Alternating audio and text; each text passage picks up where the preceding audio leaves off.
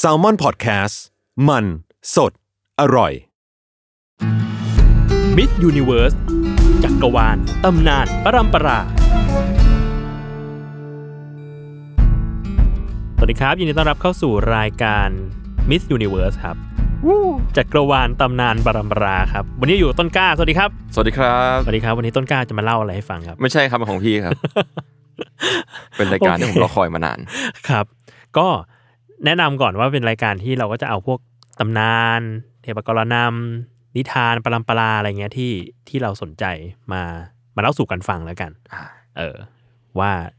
อะไรมันมีที่มาแบบไหนบ้างอะไรเงี้ย ซึ่งเทปนี้เนี่ยก็เอาสิ่งที่เรา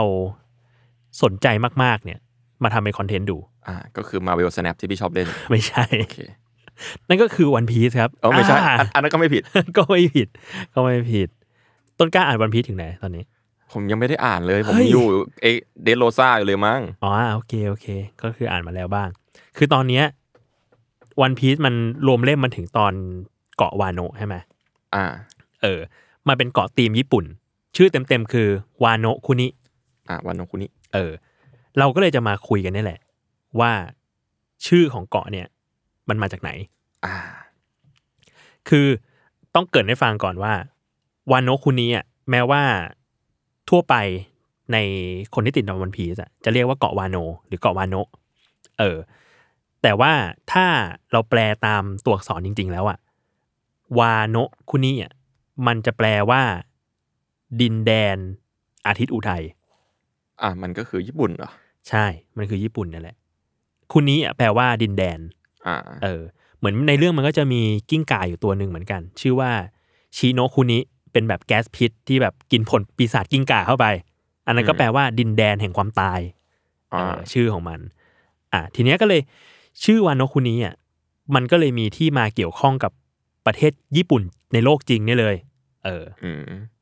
คือทุกวันนี้เราก็จะคุ้นกันว่าญี่ปุ่นอ่ะมีชื่อภาษาอังกฤษว่าจแพนนะ อ่า ชื่อไทยก็คือญี่ปุ่น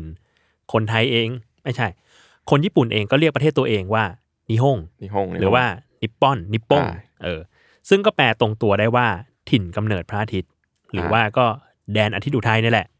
อุทัยมันแปลว่าเกิดขึ้น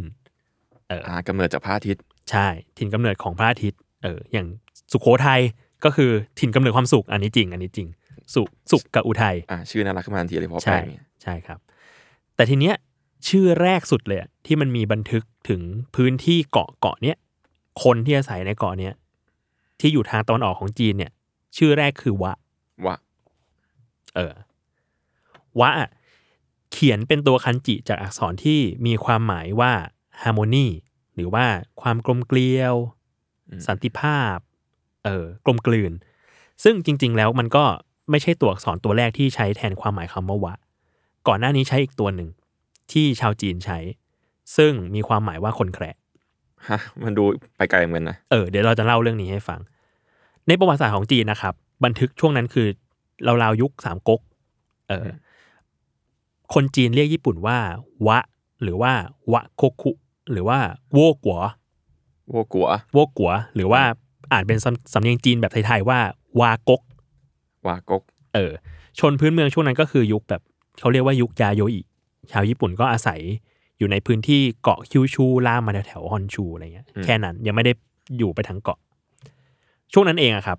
ที่ชาวจีนเรียกคนญี่ปุ่นว่าชาชาววะ หรือว่าชาวโว ซึ่งเหมือนจะแปลได้สองความหมาย ความหมายแรกเนี่ย แปลว่า เชื่อฟัง โห หรือว่าเชื่อง เออ เพราะว่า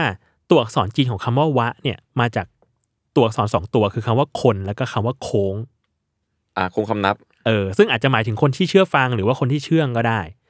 แล้วก็ เทนอยู่ดี เออ หรือตีความอีกแบบหนึ่งก็คือเป็นคนแคระคนตัวเตี้ย อ่า เออ คนตัวเล็ก ซึ่งแน่นอนว่าคนญี่ปุ่นก็ไม่ชอบแน่ อ่าเป็นใครก็ไม่ชอบ ไม่ชอบแน่ๆ ต่อมาช่วงประมาณแบบเอ่อคริสตศตวรรษที่ 8 มั้ง เออเขาก็เปลี่ยนจากคันจิตัวเนี้ยเป็นคันจิอีกคำหนึ่งที่ใช้ทุกวันนี้ เป็นคำว่ากลมเกลียวสันติภาพนี่แทน อ่ะดู เออ ดีขึ้น แต่อ่านเหมือนเดิมอ่านว่าวะหรือวะ อืม ไม่ได้เปลี่ยนแบบไปเลย ใช่ โดยคำเนี้ยต่อมาเขาก็มักจะเอาตัวอักษรอีกตัวหนึ่งมา มาใช้คู่กัน คือคำว่ายิ่งใหญ่ คำว่าต้าใหญ่อะ อ่า เออในภาษาจีนนะนะเอาไปต่อข้างหน้า ก็จะกลายเป็นคำที่อ่านว่ายามาโตะซึ่งเป็นชื่อยุคหนึ่งของประวัติศาสตร์ญี่ปุ่น แล้วก็ยังเป็นชื่อราชวงศ์ญี่ปุ่นอีกด้วย อ่ะก็ว่ามันชื่อมันคุ้น ใช่ ซึ่งราชวงศ์นี้ก็จริงๆ ก็เล่าตำนานได้อีกเยอะ เป็นราชวงศ์ที่ปกครองประเทศหนึ่งมายาวนานเก่าแก่ที่สุดในโลกว่างั้น ๆอืมอืม เออจนถึงยุคปัจจุบัน ส่วนชื่อในปัจจุบันของญี่ปุ่นอย่างนิปปอน หรือว่านิฮงเนี่ยก็ปรากฏครั้งแรกอยู่ในบันทึกของจีนครับ อยู่ในช่วงราชวงศ์ถัง ยุคนั้นก็คือจีนเปิดสัมพันธ์กับประเทศญี่ปุ่นแหละ จริงจัง ก็มาจากตัวอักษรที่แปลว่า พระอาทิตย์แล้วก็ถิ่นกำเนิด อันนี้ตรงตัวเลย อ่านออกเสียงเป็นจีนว่า รื่อเปิ่น ก็ คุณ แปลก คุณคล้ายๆญี่ปุ่น อ่า เออมันรื้อเปิ่นรื้อญี่ปุ่น ญี่ปุ่น ใช่ โอเค ใช่ซึ่งก็เข้าใจได้เลยว่าที่ใช้ชื่อเนี้ยเพราะว่าดินแดนเนี้ยอยู่ทางตะวันออกของจีน แล้วเวลาพระอาทิตย์ขึ้นอ่ะมันขึ้นที่นี่ก่อน อ๋อโอเค เออมันก็จะเห็น ตรงๆเลย เออมันก็จะเห็นเลยว่าแบบพระอาทิตย์ขึ้นที่ตรงทะเลอ่ะมันคือเห็นดินแดนนี้ก่อน อ่า เออก็เป็นที่ที่ถิ่นกำเนิดพระอาทิตย์นั่นเอง ส่วนในไทยอะครับ อันนี้ตัดมาในไทยบ้างชื่อญี่ปุ่นคำว่าญี่ปุ่นเลยเนี่ย ฮะ ปรากฏครั้งแรกช่วงประมาณปีคศหนึ่งสี่ห้าห้าก็ อืม ประมาณ โอ้หกร้อยปีหกร้อยปี สมัยนั้นคือสมัยของพระบรมไตรโลกนาถที่อยุธยา ซึ่งฐานะตอนนั้นคือคนไทยก็ข้องเกี่ยวกับคนจีนฮกเกี้ยนมา นมนาน ค้าของค้าขายอะไรกัน แล้วก็คาคาดว่าไทยน่าจะยึดสำเนียงจากภาษาจีนฮกเกี้ยนเนี่ยแห อ่า ละ เพราะว่าอันนั้นเขาก็มีความญี่ปุ่นมาแต่แรกอยู่แล้วนะ ใช่ใช่ ซึ่งภาษาจีนฮกเกี้ยนอ่ะ อ่านคำว่ารื้อเปิ่นเนี่ยว่ายิดปุ่น ญี่ญี่ปุ่นเลยเหรอ่ะ ยิดปุ่น ยออิดอตออะไรเงี้ยยิ อ่ายิ ด ด ปุ่น เออ อันนี้ก็เป็นภาษาไทย อ่า ส่วนภาษาอังกฤษคือคำว่า Japan เออเจแปนนี่ดูไม่เกี่ยวข้องอะไรเลยนะ ดูดูไกลเนาะ ดูไกล จากคนอื่น อันนี้ก็เชื่อกันในหมู่นักภาษาศาสตร์ครับว่ามันมาจากบันทึกของชาวโปรตุเกส อ่า ที่เรียกประเทศญี่ปุ่นจากสำเนียงจีนในในหูของคนโปรตุเกสอะว่าจิปัน หูเขาก็ไปไกลเหมือนกันนะ เออจิปันหรือว่าจิปังกุ อ่าชิปังกุ จิปังกุ ก็ปรากฏครั้งแรกจริงๆอ่ะมันอยู่ในบันทึกของมาโคโปโล อ่า เออคือมาโคโปโลเคยไปเยือนจีน ตอนนั้นก็ยุคแบบราชวงศ์หยวน เป็นราชวงศ์ที่ชาวมองโกแบบปกครองจีนอยู่อะไรเงี้ย เออแต่มาเขาจะใช้ภาษาจีน ซึ่งเขาก็บันทึกชื่อของประเทศญี่ปุ่นไว้ว่าจิปังกุ ชิปังกุ เออ ก็เป็นชื่อที่มาของชื่อประเทศญี่ปุ่น ทั้งในภาษาไทย ภาษาอังกฤษแล้วก็คำต่าง อืม ๆ ที่เรียกแผ่นดินเกาะแห่งนี้ ทั้งยามาโตะ ทั้งนิฮง นิปปอน หรือว่าวะที่เป็นชื่อที่เก่าแก่ที่สุดดั้งเดิม อืม ซึ่งอย่างนี้ครับ คือทุกวันเนี้ยไอ้คำว่าวะเนี่ย มันก็ยังมีอยู่ ใช้กันอยู่ในประเทศญี่ปุ่น ใครใช้อ่ะ มันเขาบอกว่ามันมันกลายเป็นคำที่แสดงถึงความความญี่ปุ่น ความเป็นญี่ปุ่น สไตล์ญี่ปุ่น คมบังวะไม่ใช่ อ่า อย่างเช่นอย่างเช่น มันมีภาษาญี่ปุ่นที่เรียกกระดาษญี่ปุ่นว่าวาชิ อ่า เออ หรือว่าชุดแบบญี่ปุ่น ก็เรียกว่าวาฟุกุ อ่าอ่า เออ หรือว่าห้องสไตล์ญี่ปุ่นที่เราเคยเห็นแบบในโดเรมอนในอะไรเงี้ย ห้องที่มันเป็นแบบเสื่อtatami แล้วก็มีประตูบานเลื่อน เขาก็เรียกห้องแบบนั้นอะว่าห้องวาชิสึ อืม คือมีคำว่าวะนำหน้า คืออะไรก็ตามที่มันดูมันแบบญี่ปุ่นโอจีหน่อยจะใช้วะสูงมีโอกาส เออ ใช้ ใช่ มัน มันดูเป็นคำที่แทนความญี่ปุ่นไปแล้ว คืออ ม ภาษาอังกฤษเขาเรียกว่า Japanese ness อ่า เออ ความสไตล์ญี่ปุ่น แม้แต่อะอะไรที่เราอาจจะคุ้นเคยมากขึ้น เช่น ปี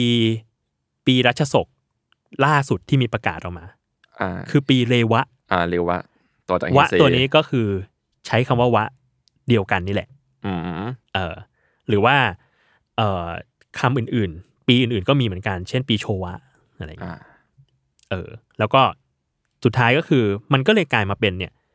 คำที่แทนความโคตรจะญี่ปุ่นเลย แล้วอาจารย์โอดะก็เลยเอาคำเนี่ย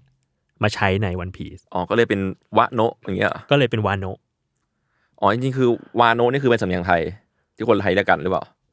ว าโนะวะโนะได้หมด อ๋อได้หมด เออวะโนะจริง ๆ ถ้าถ้าออกแนวญี่ปุ่นหน่อยมันก็ควรจะเป็นวะโนะคุนิ อ่า แหละเออแต่วาโนะมันก็อาจจะฟังรุ่นลื่นหูกว่า ยื่นว่า ใช่ ก็เลยเป็นที่มาครับว่าทำไมเกาะที่เป็นธีมญี่ปุ่นโบราณในวันพีซมันถึงชื่อว่าเกาะวาโนะ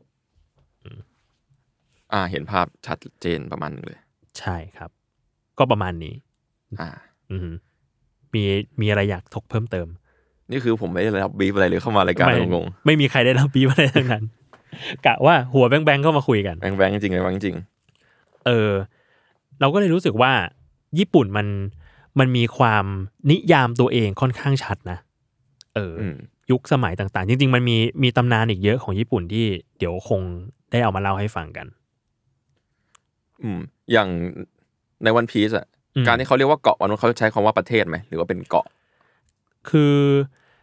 มันคือประเทศแหละ คือในวันพีซอะแต่ละเกาะมันคือแทนประเทศ อ๋อ แต่ละประเทศ คือถ้าแปลคำว่าวาโนะคุนิเป็นภาษายิเป็นภาษาอังกฤษอะ อ่า เออเขาจะเขียนว่าวาโน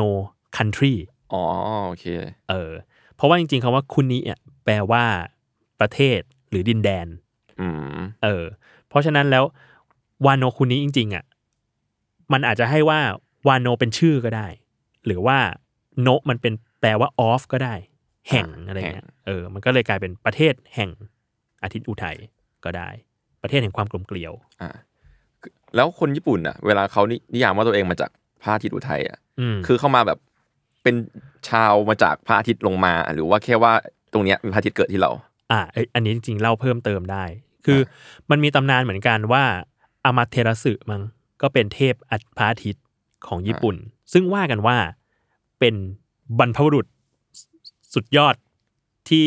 มีลูกหลานต่อมาเป็นคนญี่ปุ่น อ่า เขาก็เลยเชื่อกันว่าในตามตำนานแล้ว คนญี่ปุ่นแบบเป็นมนุษย์ที่สืบทอดสายเลือดมาจากพระอาทิตย์ เทพพระอาทิตย์ เทพพระอาทิตย์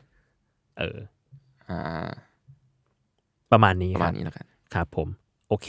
ก็ถ้าใครมีเรื่องอะไรอยากอยากฟังอีก หรือว่ามีตำนานอะไรอยากให้ค้นหามาเล่าอีกก็สามารถรีเควสกันมาได้นะครับ หรือว่าคุณต้นกล้าอยากฟังเรื่องอะไรก็รีเควสได้เหมือนกัน ได้ครับ ได้ครับ โอเคครับ ก็ติดตามรายการ